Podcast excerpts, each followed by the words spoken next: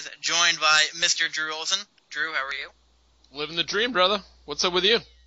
Oh, fantastic here in New England. You know, just getting a bit snowy. It's, it's just absolutely fantastic.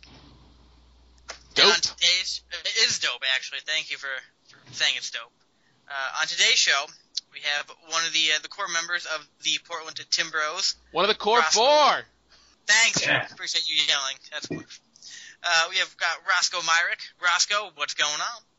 Not much, man. I'm just uh, enjoying an early Portland spring. It's beautiful outside. The blues are amazing. The greens are amazing. I don't know if it's because of the weather or because we just won an MLS Cup, and I'm still in the afterglow. No one can really tell. Roscoe. Yeah. Speaking of the greens being amazing, I uh, when I was in Portland recently, I uh, made a purchase of green for the first time Oh. legally in my life. It was kind of cool. I was like, where's this going? right? How's that, Drew? How's that experience for you? Uh, it was odd, man. You like go into a room, they take your name down, you sit in a lobby. It's like going to the get your flu shot or something. Uh, but then they walk you out and there's a bunch of jars on the wall. I don't know. It was cool because it's it's legal here, but you it's illegal to buy or sell it. So Yeah. um, I'm really into self improvement, and one of my self improvement uh, things this year is when I do go into a pot shop to actually look someone in the eye. Well, so when I did don't I don't know if this was just the one I went to, but there was like a dude that like walked me in and like explained the different strains and stuff. And I'm kind of a noob. I don't like smoke all that much. I was mostly there for the novelty of buying weed legally and uh he like explained all these things to me and I was like sure, that one sounds good. But anyway, you guys want to talk about soccer? Good experience for you, Drew. Uh, yeah, let's talk about soccer. Um, Nagbe, two more caps for the national team. That's kind of cool. What do we think about that? Uh, I thought it was cool, but man, I wish he would have started a game and gotten I don't know how many minutes he played, like 45 total, maybe at the most. Um, Uh, it's been, what, uh, 60 minutes? Totally came at the 60th minute in each game, didn't he? okay, sure. Uh, I don't know. I would have liked him to see.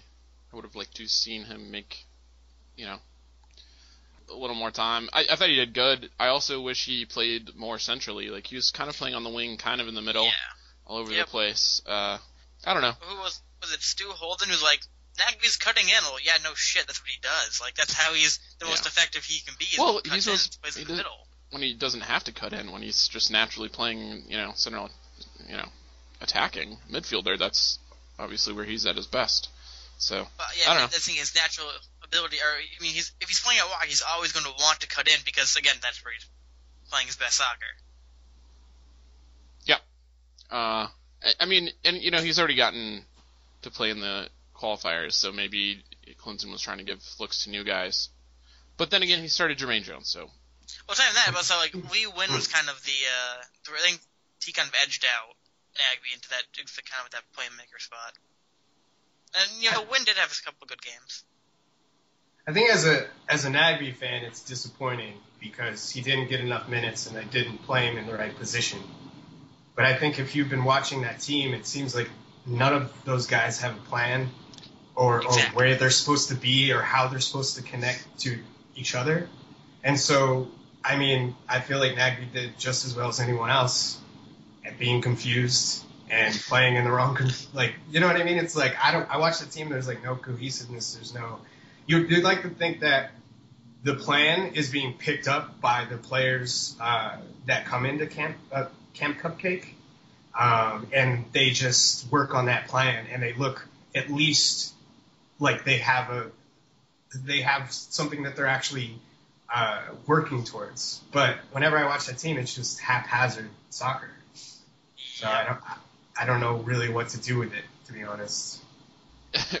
Roscoe, remember when we were at a right after the cup, we were at the bar, and some drunk guy next to us uh, goes up to to Caleb Porter and is like, "So what are you going to be coaching the U.S. national team, bro?" Porter's just like, "What are you, the media? Like, shut up!" It was yeah, awesome. I know. That was the one time I think Por- Porter came off like a, a real human being. Like Yeah, he was, he's like one of us. Oh yeah. He's like, who's this dude? Why is there bros at my party? Yeah. I want bros at my party. Well, I was just like, what the fuck is he supposed to say to that question? I don't know. Yeah. But uh, but I mean, seriously, like Klinsmann, not a good coach. Like Doesn't Porter, seem No, that is I a think better that- coach. that's kind of the consensus. And here's the thing too, like Nagbe will probably never play Central under Klinsmann, which is the shitty part. Like he's not going to displace, you know, Michael Bradley, and he's not, you know, he's not going to play farther back. Because why would you play Nagbe farther back? That doesn't make any Well, I mean, I, I think what I would like to see is I'd like to see uh, Bradley play what Jermaine Jones played in the World Cup, and then we put Six in a row? Nagbe in front of him. Yeah, and because who, who? I mean, I guess that's you know it was weird because Mix in that game was behind Bradley. Uh, which makes no fucking sense at all. yeah, although I thought Mix had a pretty good game, but yeah. He he can have a good game, but the the point is these players are being played out of position, and again, like Roscoe said, they're copying together plays as it's going. Like there's no real game plan going So- into the game itself.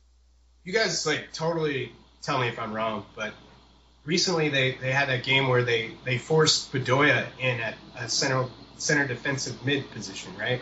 Yeah, that was, was it DC game. Drew, was that the DC game when they played? Uh, Uh, Peru? Peru? No, that was not because I definitely watched that on TV and I saw the interview where Klinsmann threw him under the bus. no, that was uh when they played a Big and duet. Uh, um, uh, Gold Cup. They played Haiti. No, you know what? It was the Brazil game. Was it Brazil game? Yeah, it was Brazil because he was going against uh, was it Willian? I think it was like the first time he's ever played center defensive midfielder, Yeah, and then then he had to go against Willian, and it was just like game over. Yeah. Well, it Yeah. seems like they had a plan to that and a need for that position enough to put Bedoya in it, and that got me really excited about Nagbe because it's like, oh, now that we know that's his best position, he's going into camp. That seems like a no-brainer. I Seems agree. like one, doesn't it? But you know, I guess it's like the only thing you can expect from this team, probably under Klinsmann, is disappointment. Oh yeah. I'm well, it's funny because you know uh, Jason Kreis is like doing he's like a consultant or you know temporary assistant or something, and he was like on the bench. Uh, a couple seats down from Klinsmann during that game, and maybe I'm projecting. I'm probably projecting, but he just looked so confused, and I was like, it must be weird for Jason Kreis to be basically out of a job, and then has to be an assistant for this jump. Like, right? he's one of the best coaches in the league, gets fired by one set of jokers, and then has to go work for another one. It's just Well, what has to suck even more is that if he wants that job, he has to wait for it, essentially. Yeah. Yep. So, yeah, that's Oh. not fun. U.S. soccer is a shitty situation right now, especially the whole like U.S. Uh, women's national team. There's a lawsuit with them now. It's kind of a joke. The whole U.S. soccer as a whole right now. What's weird though, I think it's different now because like before it was the talent that was kind of a joke. And it seems like there Right. is a lot more talent now. It's just the way it's being put together is very strange. Yep. yeah, which I guess is if you're gonna have But one of the the problems, that's the one I have. But Now let's talk about this too. Uh, let's move on to Villafaña at Santos. I mean, like, he's doing pretty well at Santos Laguna, is he not? Like, He's so good, dude. He's Yeah. so good. he's got to get I a know, call I up, love- right? I think well, it's I think the only reason why he didn't get the call up though is because he just went to Santos. Like, if he doesn't get one for the Copa, I would even be surprised. Because like, who is better than him in that position right now? No, Not Kellyn Acosta. Exactly. Like Kellyn Acosta, man, like, don't get wrong. I think he's a good enough player, but again, he's a, being, he's a player pushed out of position. He doesn't play as a fullback for FC Dallas. Right. I I thought don't- Brandon Vincent was interesting. He looked pretty good, but But again, like, Villafaña is still probably the highest playing fullback we have. And he's playing think- on a consistent basis, and a, like, a good consistent basis. I do think part of it though is he just he just went to Santos, and to call him in now for meaningless games would disrupt his development. And Sure. but the problem with that is is that if if Mexico says like, hey, we want you, then you're going to lose that player to Yeah. a rival. And if, if I'm Villafaña and if I'm watching U.S. soccer, you can't blame him for taking Mexico right now. You really can't. Like, I just bullshit. I- That's what and I don't know As- squat about Santos, but didn't he end up replacing a guy at left back who had been getting call ups for the Mexican national team? I don't know that. I but- believe he was a national teamer, but I don't think it was Mexico. Hmm. that might be bullshit. I'm not sure. I should not talk about things I don't know. Has Jesse Gonzalez c- committed yet? He's in the Mexican U23 camp. Oh, dang it. Again, you can't blame people for going to Mexico right now with the way U.S. soccer is. Like, it's kind of a joke. Which is hilarious because, you know, a year and a half ago, Mexico was a freaking disaster and almost didn't make the World Cup. But Yep. anyway, That's also an argument for firing Klinsmann in the middle of a run. Right? Yeah. totally. You can It turn it around quickly. Well, in a way, like this is the time, right? Because now he's going to go on some World Cup qualifiers against freaking Trinidad and you know all these minnows that it's you know I could go out there and coach a team to victory probably, and so it'll be harder to fire him after you know he beats up on some crappy Car- Caribbean teams. I don't know. Do you think any changes if uh, if we bomb the Copa? Have they I not? I, think if we bomb, I still I think he's had a job at the end of it. I, I mean, it can't get worse than losing to like three games in a row, right? We lost to uh, Jamaica, uh, Panama, and then Mexico in about the worst scenarios imaginable, and he didn't get fired. So I feel like going against better competition in the Copa America isn't going to do it. But this isn't a podcast about the U.S. national team, guys. No, it's not. No, it's not. It is the off season. Roscoe, let's talk about you. Uh, tell us about Oh no. who you are. Yeah, no, we're gonna do this. Uh, tell us who you are. Just a bit about a bit about yourself. Um, so I I grew up in uh, Southern California. I moved to Portland uh, for college, uh, and then couldn't stay away because it's amazing. And where I'm from is is really terrible. Uh, Did you get a Cool. PSU? yeah, I went to PSU. I love PSU because growing up, all I wanted to do was go to Harry Potter College. That was like that was it. I just wanted like green and bricks, and PSU is full of that. Education probably subpar, but like at least got to to imagine myself at a big college. Uh, Fair enough. And uh, so actually in 2011, I moved back to Portland. And um, my friend Jose, another Timbro, uh, he was stuck in Bakersfield. And he was like in this job where it was like, if you don't quit this job now, you're, you're probably going to die there. Like they pay you enough money to keep you from doing anything that you really enjoy. Uh, and he's right at the precipice of that. And I convinced him to come to Portland. And uh, he he got a, his job, and then he came up and when he lived with me uh, starting, and uh, when he came in the door, he had season tickets to the Timbers. Uh, he was like, "Hey man, I'm so glad that like we're here now and and we're doing this, and that we like made that huge commitment in our life to live something better and have a community." And that was what those tickets kind of represented for us, and it's like a huge moment in my life, and from then on, it was over, man. It's just been all in all those cups and, and love and excitement. So, so you moved back in 2011. Did you go to any Timbers games when you were at PSU? I did not, but I did go to many of Beaver games for some reason. Um, Nice. I, which I had was I had a Portland Beavers, like everything. I had a hat. Uh, my buddy got me like uh, one of the like jerseys. I had a shot glass. Rest in peace, Portland Beavers, man. They're still they they they moved right. They didn't disband. Is that correct? They, Uh, they're I think they rebranded Somebody buy- and I don't know. They're are they in Reno now or something? I, I just knew somebody. I thought somebody bought the franchise. I wasn't sure if like they just. Yeah, he, I think- Colson Yeah, sold it. the the infrastructure of a minor league baseball team is relatively small. Yeah. Yeah. So, I was like, If it gets sold on, it's basically a new thing. right. Yeah. I did go to like the uh they had the AAA All Star game one year at Providence Park. That was pretty cool. Got to saw a bunch of guys that are now in the majors and uh, but yeah, uh, Roscoe can attest to this. There were probably you know twenty to fifty people each game. Oh yeah. Yeah. Sorry, I interrupted you. Uh, I was actually writing, like the reason why I went, I was writing for Scouting Network, uh, and I was pretending like I could scout baseball players, which was the weirdest thing. I was Did like, you grow he's up fast. watching baseball? I did. Okay. I did, and and I wrote a lot about baseball when I was younger, but not scouting. It was weird.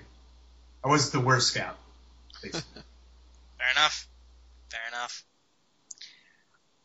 So why are you a Timbers fan? I guess that's a big, pretty, uh, pretty important question. yeah, so I mean, you know, um, the I think the thing of there's something about the city that really creates something really unique. And um, speaking of baseball, have you guys seen the documentary of Kurt Russell, Bat, uh, Bastards, Bastards of Baseball? I don't know exactly. the Yeah, title what is it? I have Battered. not. Yeah, I know what you're talking about. It's on Netflix. So yeah, so it's like um, they created the most unique minor league baseball culture in the history of minor league baseball culture. You know what I mean? And that happened here. And when you watch that, you go like, oh man, this is there's something in the water here. Totally. It's not just like, oh, we got lucky and had this great supporter group. Like, there's something about the city that engages people to do stuff like this. And uh, moving here, it being like it's kind of a symbolic change in our lives, uh, having that like personifying it, uh, it's just you can't get enough of it, basically. You know, and it, it's one of those things where it, it went from like, oh, like that seems like a rad, cool thing to do, to like everybody I date, I go like, this is a thing, and it takes up a lot of my time. You know what I mean? So, No, I get it. Yeah.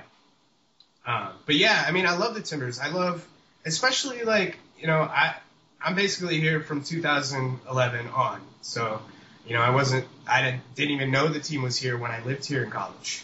Um, and I, I love Merritt Paulson, for example. Like, I think he's great. Like, I think he's a little weird sometimes, but I kind of like that. Um, I like what Porter has done with the team. I like that we brought in young players and tried to pay people for future performance instead of past performance.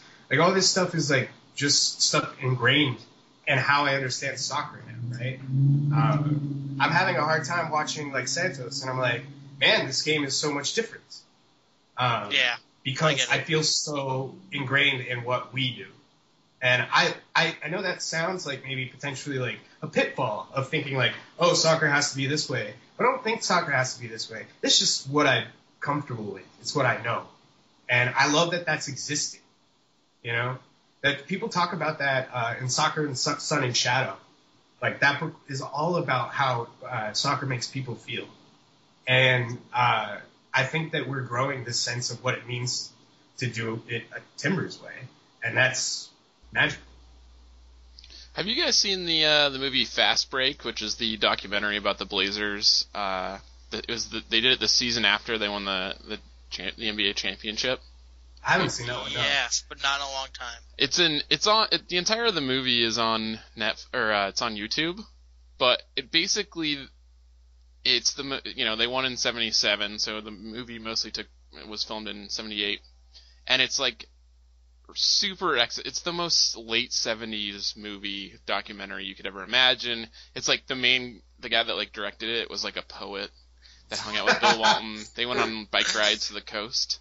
And there's like long musical interludes with no dialogue or anybody speaking or anything it is the it's like exactly what you're talking about roscoe and that like it both encapsulates portland but also just like the way the team played and they were just like on a whole different spectrum than everybody else. Like they played it for the game, and maybe like every stupid documentary that comes out the season after the team wins the championship is like that.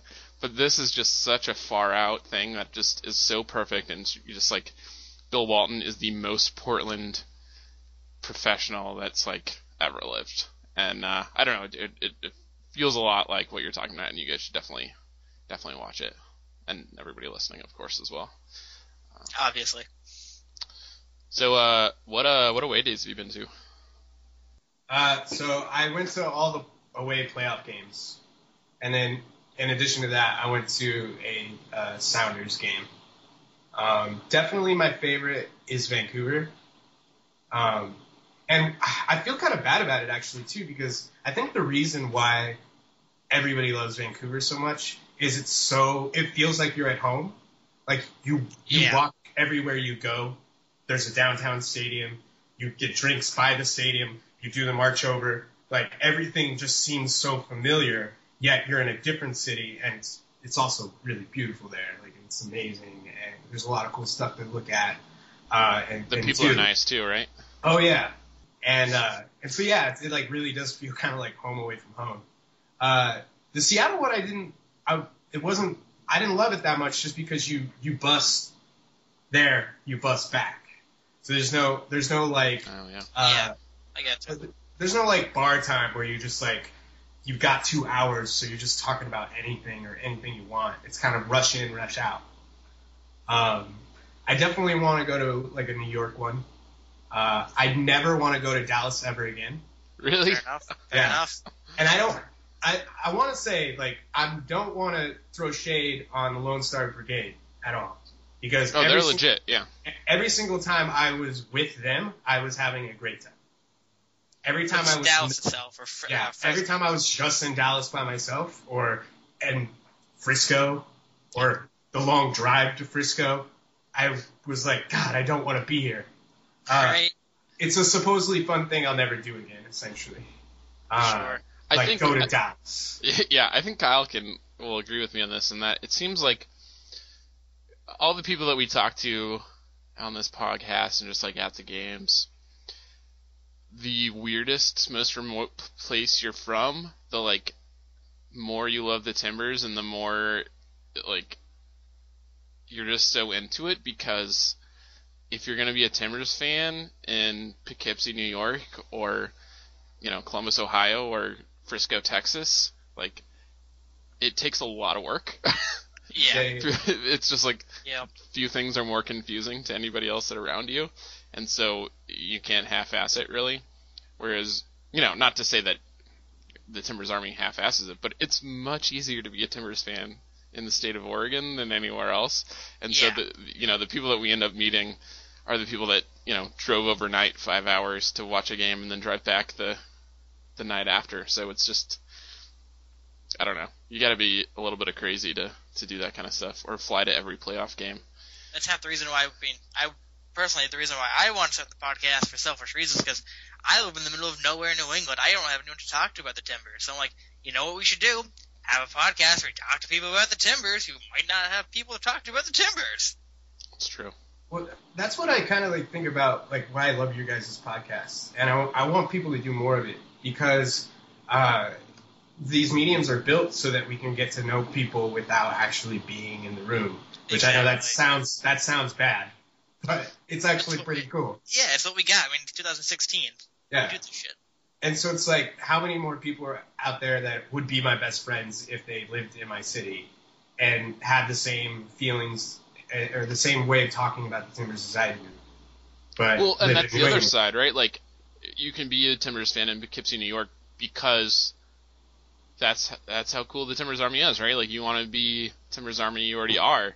Yeah. I guarantee you, that person in Poughkeepsie shows up to their first Red Bulls game, they are not going to be as welcoming as the Timbers fans that are showing up to that, you know, the Yeah. Timbers away game. I actually Like- have a, a great story about uh, Dallas away.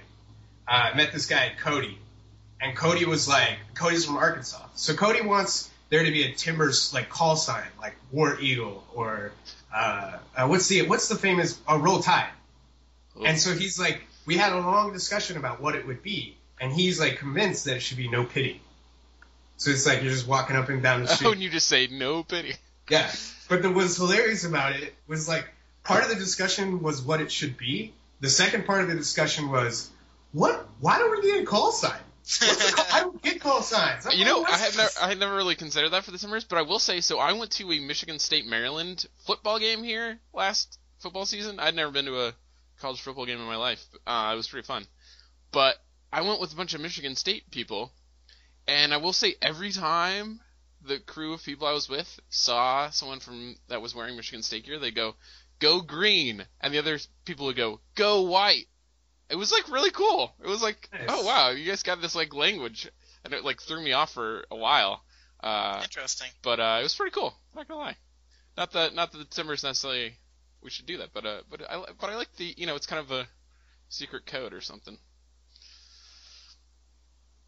Anyway, you guys, uh, you guys want to talk about these uh, preseason games? We should talk about Yeah. the recent games. Cool. Uh, so uh, we might as well just. So there's only been two games thus far, uh, at least Three. open to the public. Well, Oh, two yeah. that we could watch. Yeah, so Uh, the first one doesn't actually. yeah. Do you want to talk about the first one? I don't even remember what the score was. We lost, For right? like, like, the one against uh, FC Tucson. Yeah. That that game didn't actually happen. No one saw it. No one could prove. The Twitter feed. You didn't watch the. Periscope, man? no, I actually. Did they was it the, periscope um. That's funny. But the fake updates were hilarious, though. I enjoyed those.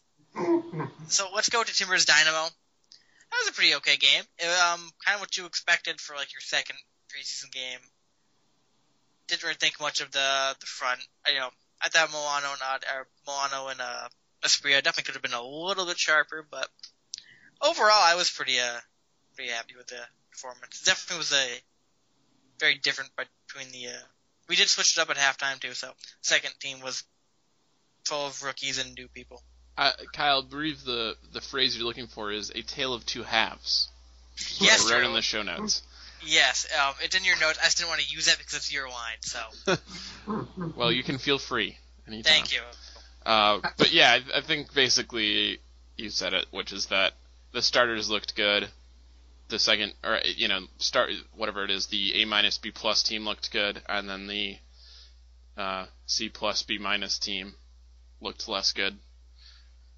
I, I don't know what else to say. Melano and Asprilla uh, looked pretty pretty dynamic on the wings, and it'll be they didn't play very much together last season even though it feels like all our success came when they were both in the lineups, uh, they were mostly trading off with each other. So, but you know, Porter said that they're the two starters, so it'll be interesting to see. You have any thoughts on that game, uh, Roscoe?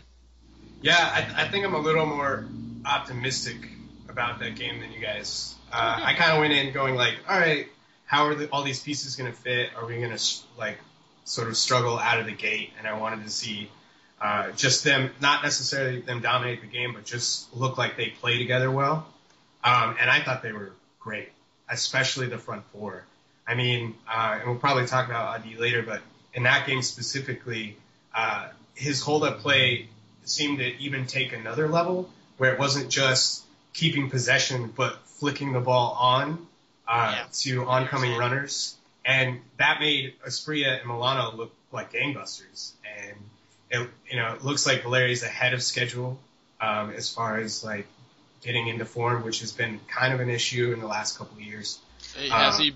I don't think he's played in the preseason in No, this is three his years. second No, one. second- yeah, he's never played in the preseason, has he? Technically, he did it when he came in in 13. Did this he? This is only his second Okay. preseason. Okay. Cool. Um, yeah, and I mean, I think a big part of it, I think, is that with the lack of time off, they're in just much better form than a team like Sure. Houston. Um, and so I think they really, they really put it to them. You know, second half, uh, really disjointed as you would uh, suspect. I think Neco Brett did some nice things. I think Polk did some nice things too. Exactly, and so I would definitely talk about the second part, but like there was a there was a fair few nice individual performances from that second half, which you know includes both our draft picks. I mean, I loved Polk. I thought he did some pretty nice things on the wing. I do think actually he might, and you know I just want to talk about this, but like we haven't signed another winger yet, and I'm not convinced we're going to anymore. So maybe Polk does kind of get the backup position. I think with uh, with um, Porchive moving on, there's an added roster spot. Yeah, do we haven't mentioned that yet. That's Yeah. really sad. I like Jorge Villafaña. Yeah, but this is definitely a good move for him. Like I'm happy for him because like you know, he's gonna get. We have a very uh, a copious amount of depth at that position now, and you know, he's young. He needs first team minutes and he needs regular playing time. So Yeah. What was it? A hundred thousand transfer Uh, fee? Between I 175 and 200k for the transfer fee. Yeah. Uh, this is a secretly brilliant move, and this is the reason why. You get a very small amount for your transfer fee, okay, but that converts to a 100,000 in allocation money. yeah, Whereas, like, if you sold somebody for 10 million dollars, and you only get what are 650 or 675 in allocation. So the the margin of of how much you just like changed your cap space is incredibly significant. yeah, And and you know Porter said it too was like, well now we're looking at a, a winger that's probably on another level than we were before. Uh, and I think that's a pretty genius move by the Timbers, actually. Yeah, and I- to build on that, like he probably, assuming Zemanski can stay healthy, which is of course not a given, he probably wouldn't have seen the field much this season anyway. And uh, so yeah, I think it makes makes a lot of sense. He's a great player, and you know, like Villafaña, I'll continue to follow him. Where where'd he go though? Uh, Like Denmark. Sweden, Denmark, same thing. Uh, I'm not sure that's true. I don't think that's true. Drew. Probably not true, but Sweden's We the capital of Denmark, right? oh yes, hands down, obviously. But here's the thing. So the transfer window is closed. I'm not. I mean, if we're picking up a winger, it's gonna be a free agent or somebody within the league. I'm just not quite convinced. Like, I mean, we haven't heard any rumblings. It's been a couple, couple weeks now since Rodney Wallace has left, and now he signed for Portuguese team, and I'm just. I don't know where our winger is coming from. I assumed if we wanted to pick somebody up, it would have been during the transfer window, but I mean, it does make Uh, sense with Fochivi gone. We have the space open, but I just haven't heard any rumblings lately. So you have to forgive me if I'm wrong, but only the European transfer window is closed. There are I- I other could windows that are still open. I Are, is our window still opened? Yeah. Our window. I mean, yeah. MLS, I don't even think really officially has a window, does it? I think it's more like basically adhering to the rest of the the world. But um, We have the but yeah, the I mean, the Timbers, I think, I don't think the transfer window closes for a while because remember Diego Chara joined the team in 2011 after like the third or fourth game. Uh, I want to say maybe even later than that. So it's definitely it's after the season starts, I believe, is the when the transfer window closes for MLS. Now, obviously, I don't think they're going to be able to grab anyone that's currently on a team in Europe, but if they're out of contract or something along those lines, wow, uh, our they can window still- actually hasn't even opened. Yeah, I don't think it opens till February or something. Fe- okay, so our our transfer window for the United States and Canada is February 18th to May 12th. That seems like Okay, a yeah, huge there you go. transfer window to me. Like, that seems like quite a long transfer window. I will just say this: I had beers with somebody who's pretty close to the situation and was like, "It's definitely gonna happen." They're And when you say the sign a situation, you mean the guy from Jersey Shore? yeah. Uh, I guess that would be a player for the Red Bulls. Sorry, took that too far. yeah. All right, so maybe I I'm totally an gonna- idiot. yeah, We go are getting a winger. So, So I mean, take that for what it's worth. I I trust him. I guess. I mean, yeah, no, I'm uh, maybe I'm an idiot. Who knows? Uh, but I think what's interesting is is I think they're gonna try to keep a spot open for Neco Brett too, which I think Sure. which is weird because uh, I think Avila impressed me a little bit. You know, Eric like, Avila, yeah, the dude from uh, he was in Orlando last year, right? Yes, he was Yeah. previously Chivas. and he was playing on the wing. He was playing in the middle of the field. He was everywhere, and I think part of it was that there was disconnect between all the rest of the players. But he looked pretty good actually. Yeah, he seems like a good depth piece. He's Exactly. he's more. I don't remember where he played in the game. He's more central though, generally, isn't he? Or does he play on the wing? He was playing Sentry for the Sounders game, wasn't he? He came in for the second half. I think he was, but I definitely think he's a winger. Okay, Uh, that's good to know. And he's more defensive minded, right? So that's actually might be a good contrast because Asprilla and Melano not exactly known for their defense. So you you know you could almost see him being kind of a a late game Sure. sub type of situation. I don't know. No, makes sense. he's not the worst player to have on your squad. You know? No, exactly. And like Drew said, he's a great depth piece, and it's something that like, if we really want to compete in all three fronts this year, we need the depth, and we need quality depth too. Speaking of McInerney, Exactly. So, I love Jack. I love this signing from the get go. But I mean, he scored two on the Sounders, and that's just fantastic. And they were good. They were good goals. Like they were very clinical. Yeah, I mean they were goals that he should score. Um, exactly. Like. Yeah. That that's a great thing to have. Like if somebody's going to finish and poach and like just you know put away those easy shots, good for us. Like. so I was not a big fan of Jack McInerney, and when he came over, I, I knew he was getting he's he's getting paid. Like he's near Yeah. he's somewhere near the DP level. Really? And I was like, man, like I think it's don't- 400. Really? Yeah. I did Oh, not hear that. But that's a bit uh I think it's surprising. yeah. I, I think it might be closer to three but that's still a lot. That is a lot of money. And well, what I, what happened to me is I got a little too inebriated, and I told everybody I knew I was like, "You you have to sell me on Jack McInerney. You got to sell me right now." and you know what happened? They sold me. So Jack Mac sold you. Yeah. So like, Yeah. all, all, everybody had great arguments, and they're all based about around this thing that the Timbers create an inordinate amount of chances, and to have a guy that will come in in later games that can just put the ball away uh, is going to be, I think, more efficient than having, let's say, Rudy. I'm sorry I said that. So- No, it's understandable. I, we, I mean, that's not a knock on your Rudy. It's just praise for McInerney. Like, and you know, Columbus definitely misused him because they would flip the ball in for Kamara, and you know that's they, regardless of who was the striker, they would do the same formula. But we can play the ball through the middle and on the wings, and we can keep it on the ground, which is where McInerney's strengths are. Yeah, I always think though, like when people say poacher, it seems weird to me because it seems like, well, anyone, like a good player would also poach. You know, it seems like we've always like also- an excuse. But there's a, s- it's not just about poaching. It's a, he has the knack to understand where the ball is going to fall, and that's what I feel like everybody doesn't have. Well, I mean, It's like you're describing every fullback in the NFL, right? Sure. Like, oh, Yeah. he just knows where to be all the time. He's a workman guy, blah blah blah. And it's like, I don't know if that's good. Like, that doesn't seem good. well, yeah, and to play a little bit of devil's advocate, you know, we've hired a, we've hired and signed the Fox in the Box before, who He was didn't fat work out. and didn't run, Drew. Yeah, you're right, and I and I think McInerney will work out much better McInerney is than that. 23. Yeah. I mean, he's just the complete opposite of Kris Boyd. How old's Adi? 25? Twenty five now, yeah. Oh, yeah, but you gotta look at, we have a ton of youth on this team. Like, with the exception of the back line, like, we're a pretty young team. you also look at like the attacking uh, force on T two this year. Oh, yeah. with potentially getting Alex uh, Meva from Barcelona B squad.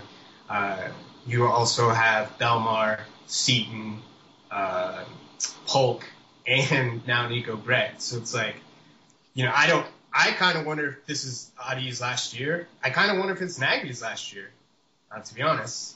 And but to have those guys there is it's a good thing. So I can't pronounce his last name or his full name to save the life of me. But who's the Nigerian uh, defensive midfielder we signed? Does anybody know pronounce that? Do you, you want us to embarrass ourselves? Yeah, obviously. I think it's like Odowu or Odowu. Idowu. I don't know. Okay. I don't what know seen- how to say his name. Uh, Okay. Um, so what I've seen from his highlights in the little playing time he had, I love him. I think he is the next Diego Chara, which makes me so happy. Okay, slow your roll. No, I'm, I'm so excited about this kid because here's the thing. Uh, this is actually why I'm excited. So when you look at Diego Chara, look how like absolutely essential he is to this team working in a smooth, functioning, you know, just flawless manner. I probably should say flawless, but you know, you know guys what I'm talking about. To for able to have you know a, his, his potential replacement come up through T2 is just it makes me so happy. I think- he's that same kind of destroyer number six role. I mean, again, like he's young. You don't really know what you're gonna get from him, but just the idea that we might have somebody who can eventually replace Chara makes me happy. I think you're reading way too much into this. Like, Probably. I- that's obviously fine. That's the ideal situation. Like, But still, I mean, he, he's, he's a Nigerian, you know, U20 international, you know, a very good. he's an international. Yeah, yeah, he's an Oh, international. you U twenty. You said. Yeah. Yes, Okay. He was like a star on that team, and they Yes. called him the Human Shield. So that's Oh, pretty cool. that's awesome. I mean, he's gotten a lot of praise, and this is why I think I'm probably so excited. Like, you know, Nigeria is a pretty, you know, it's definitely one of the African powers. It's, you know, Did good Adi ever play for their youth teams? Yes, he did. He was he made it to U23s if I'm not mistaken, but I know he did play for the youth team. I wonder if he'll But get again, a like national team call up. just the idea, because you got to think like we need to have some kind of backup plan for Chara going down the road, and maybe this is it, which makes me happy. I think I can make peacemaker between Drew and Kyle right now, because I think Drew, no, I think I think you guys are on. You guys could be bridged. So I think what's uh, the the great idea about it is is the strategy of it. So they're basically taking guys who are out of contract um, and they're saying like, hey, you can you can come here for basically around the same amount of money, and we have shown that we will bleed you into the team. Whereas if you go to Germany, you go to these other places, you might not get the actual opportunity to play in the first team. So come here, and they're they're going like, let's get five of them, and then maybe one of them just really works out. Sure. And like that just seems that strategy seems to be like that's really progressive. Thanks, Timbers. Like, good job. Yeah. Uh, part of me is bummed that the uh, the USL M- MLS affiliates can't play in the Open Cup anymore because it. Yep. But that was cool for the Hungary guys to go against the MLS squads. But yeah, I mean, I guess they get to do it every day in practice anyway, or you know, yeah, once a week in practice or whatever. Uh, I'm I'm sure there'll be plenty of guys that maybe get up for some Champions League games or something along those lines where they can make that happen. So. Now, yeah. what do you guys think this means for Belmar ultimately? Because last year, you know, we had. A, I mean, I remember Drew midsummer last year when Audi quite wasn't finding his form. We were like, let's bring Belmar in now. You know, what do we think this means for Belmar going forward? Like, he's got a lot more competition now. Yeah, I mean, it's not good, right? Like, he, I think, is pretty much the exact same age as McInerney. He's yeah. been in the league for three years now, four years now. Uh, so, I mean, I'm not gonna lie, I don't think it's a good sign for Belmar. That's all I got. I think when they brought in Seaton, they, it indicated that they weren't really as high on Belmar as people that were hoping that he would make it into the first team were. Uh, I think it's just kind of an example of being in a lower league, scoring a lot of goals, and then the team just saying, you know, you're probably not the type of player that we're looking for, even though we're going to keep your rights just in case somebody comes along and offers us a decent amount of money or we yeah, and they were able to loan him out to the Cosmos last yeah. year. Like, who knows? Yeah. They might be able to flip him. Yeah. Uh, or he comes in and blows everybody away, but it doesn't really seem like that's. No, I mean, I think the his uh, his window is definitely closing. Like he's got to light it up in the USL very quickly, and then you know maybe get a shot at like Champions League or something, and has to you know light that game up to the point where maybe he gets brought to the first team. It's a bunch of maybes, and it, you know he's got to play out of his mind for the first few months, but I I don't really see it happening as much anymore. Do you guys? Uh, what are your thoughts on Valentine? I thought he, especially in that first game, was pretty bad, eh, eh, which kind of has made me worried you know, we have Chris Klute who's going to be coming off of surgery, pretty untested, hasn't been a starter in over you know about a year now, and like I said, will be coming off an injury. Powell, as far as I can tell, I guess Taylor Peay is his backup, um, but there seems to be still a relatively big gulf there. Part of me is worried that we don't have a lot of depth. So if you know Klute doesn't come back quickly, uh, or if something happens to Powell, I'm a little worried as to what's going to go on with our outside backs. He's from the the Norwegian league, right? Correct. So I I don't watch that league. I've never watched that league. So you I don't, don't watch that. You don't watch that league, really? No, I don't. Do you even? But I was told I was told that that league when when players come back from that league, they take a long time to adjust. The Soccer is just a lot different there, especially defensively. And I think, you know, it really did seem like Valentine was struggling with the speed of the attackers. Uh, he, it looked like he, he went to position himself in the right spot, but that guy just happened to be a lot faster than he anticipated. Uh, I thought he looked really, really poor, but I do think like, ah, like it's it's probably a, a huge transition as far as the way the game's played. So yeah. I, I do think the one thing to worry about though is, as I've read, I think he's more comfortable on the right, but he has more of a role on this team on the left, and potentially that's why he seems out of sorts. And if that's the case, then that is something to worry about. Does Jermaine Taylor play? He's pretty much central only, right? Yeah, that's I mean, he's basically a Paparatto. Yeah, I think he can play out there. I think he did play out there, but I don't think like anybody's ever been like, I'm so excited to have him out at the fullback position. Well, and Ridgewell's been playing outside back for Brighton. Has he really? Every, yeah, yeah, every game. And they're every in, game. Yeah, he's played every game on the on right, outside, outside D. Yeah, huh. maybe one, maybe once inside, but I think the last few weeks for sure he's been. Is I think he plays right mid for or right D for them. Uh, so I heard this story about Ridgewell. Uh, you know how he, he recently uh, there was something come out that he wanted to extend his loan with Brighton. Yes. Yep. Uh, what I heard was that that potentially was a negotiating tactic because this is his last year of the con- his contract, and I don't know why the Timbers would bring him back. I guess. Uh, yeah. Well, I, I'm sure they'd love to have him back at half his current salary. Yeah. Again, like, eh, that's it's really a lot of uh, monetary. I mean, like, he's on a DP. If you could bring him back, like what Drew said, half his value, he's a very good value center back. But, Actually, like, probably have to be less than half, right? Yeah, I know. Half They his make time it- is still the DP. Now that I think about it, he'd still what be a do you- DP if he got is half. he 1.2? Is that right? Something it's like that. that. Yeah. So yeah, you're talking like maybe a third at best. Yeah, they got a And Jermaine a- Jones in. Yeah, no, we're not doing. And Jermaine Jones isn't too happy about that either. So Yeah, that's so funny. I I would take Liam Ridgewell over Jermaine Jones, though. But yeah. true. Yeah, but again, like, if you can sign him for you know a third, it's pretty good value. But I don't see him coming back for DP money. That's whatever.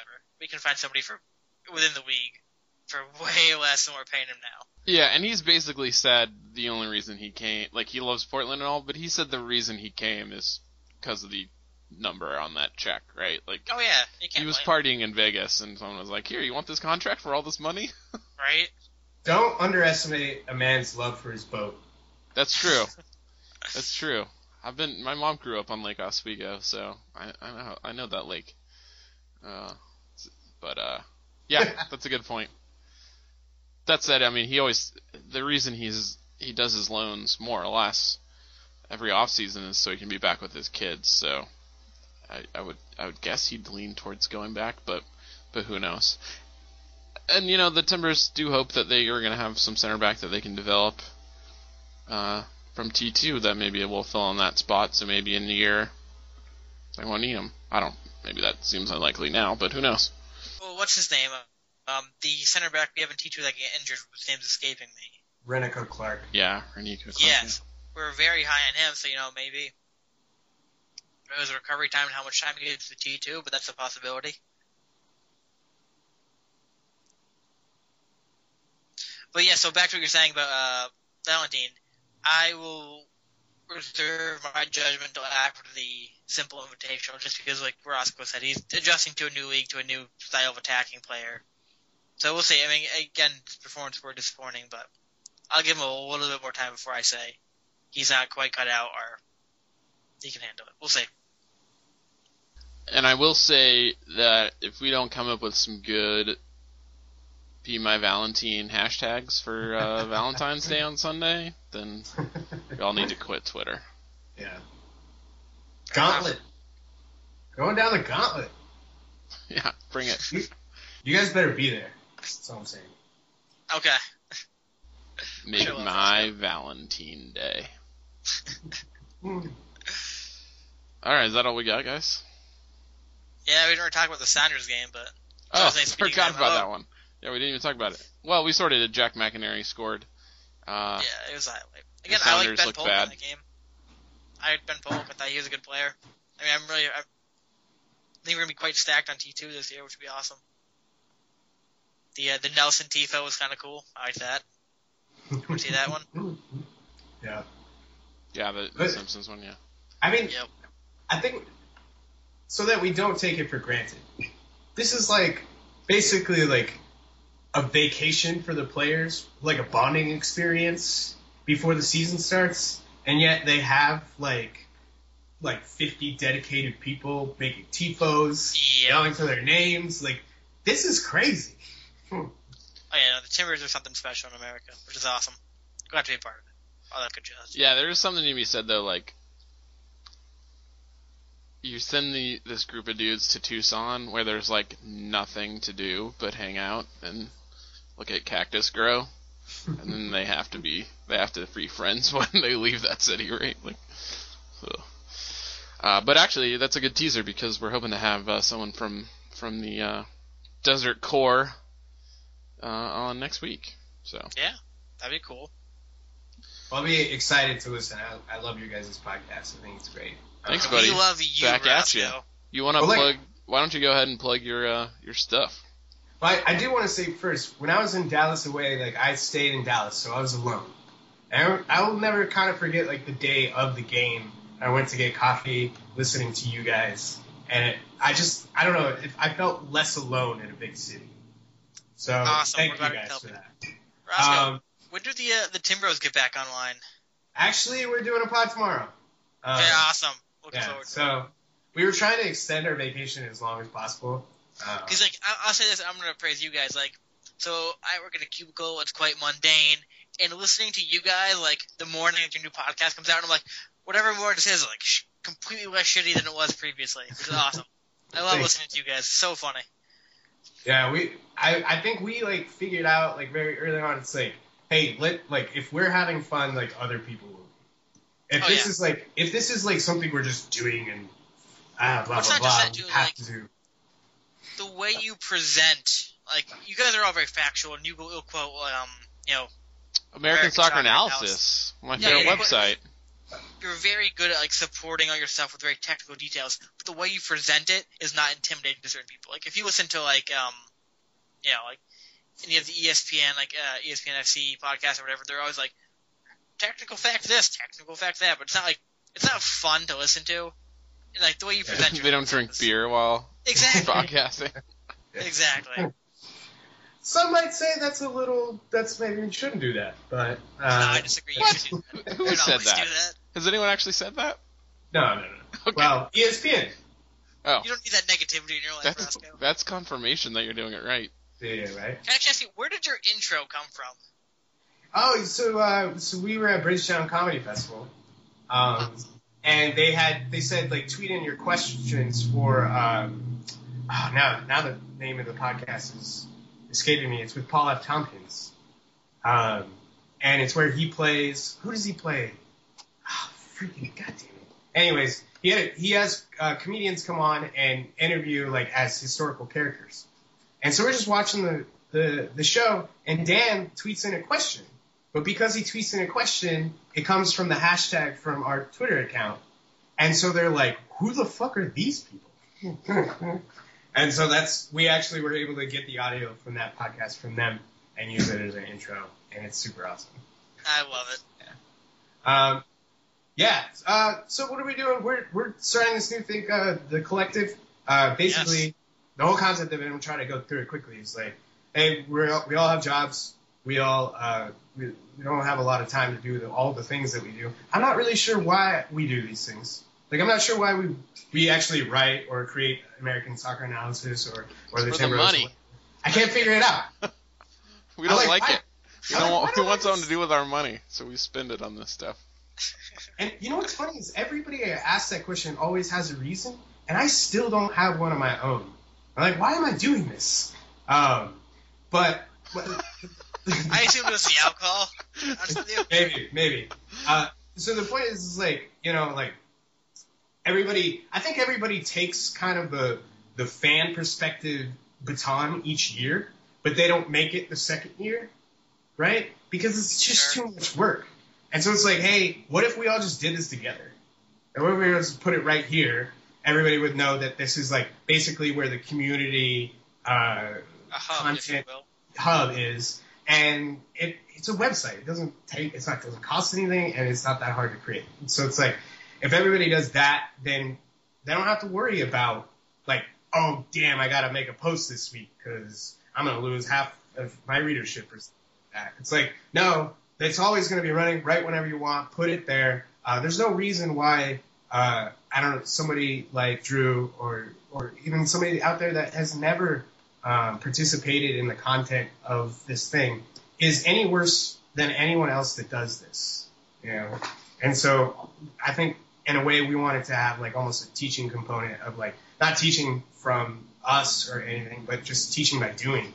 It's like, what if I think the best understanding I can have for the collective is that like if somebody comes in and writes and is great and then uses that as a platform to become Sure. something in that field and they get to create in their life instead of working at, at a law firm or something and then writing on the side, you know what I mean? That would be ideal.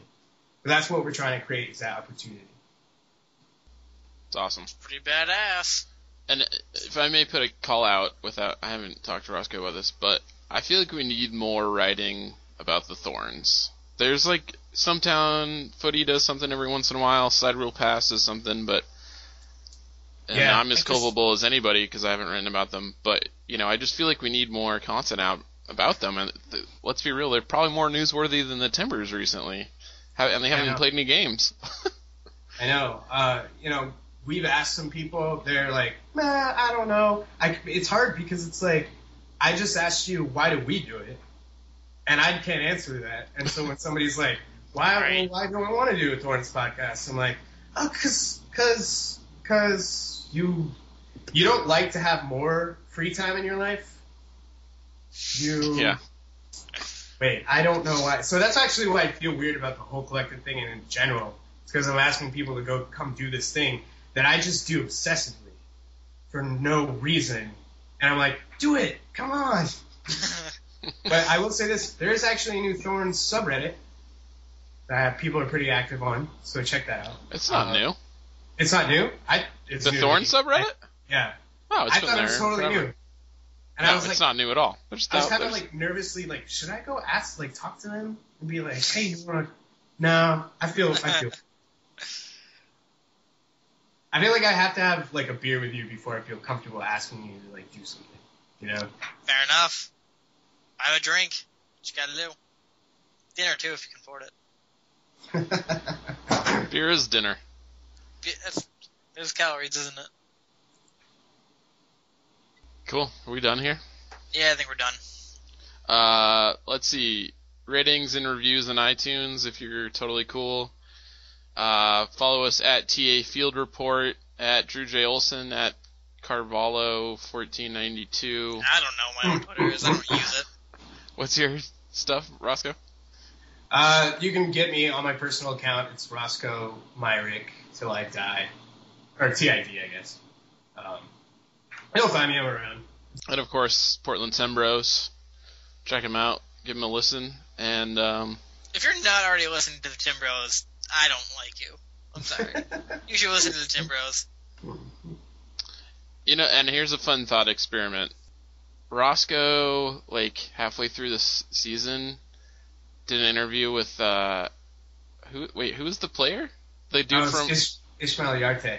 Yartey Yeah, did an interview with the journalist from. Was he from Ghana? he's from Ghana. Ghana, and uh, this just just it's it's even funnier in the context of having seen Yartey play and his not being good at soccer.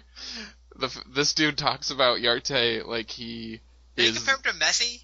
Yeah, I think Compared to I, Messi? I don't know. It sounded. I don't know if he actually did that, but that was basically what he was insinuating.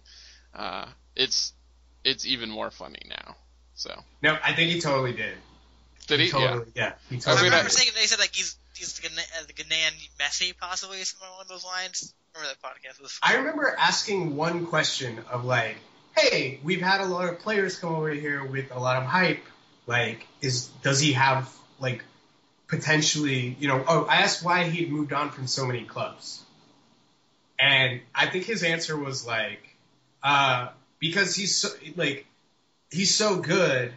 That he wants to be at other places all the time, or something like that. That was like the answer. And then after that, I was just like, I kind of, you can actually hear, I kind of like giggle a little bit, and then I just kind of let him. Free, I just like, let, I'm like hyperbole all the way, dude. Just thanks for this interview. It's, Excellent stuff. All right, so yeah, everybody go listen to that. Anything else, Kyle? That's gonna do it for me. Thanks, Roscoe. thanks, guys.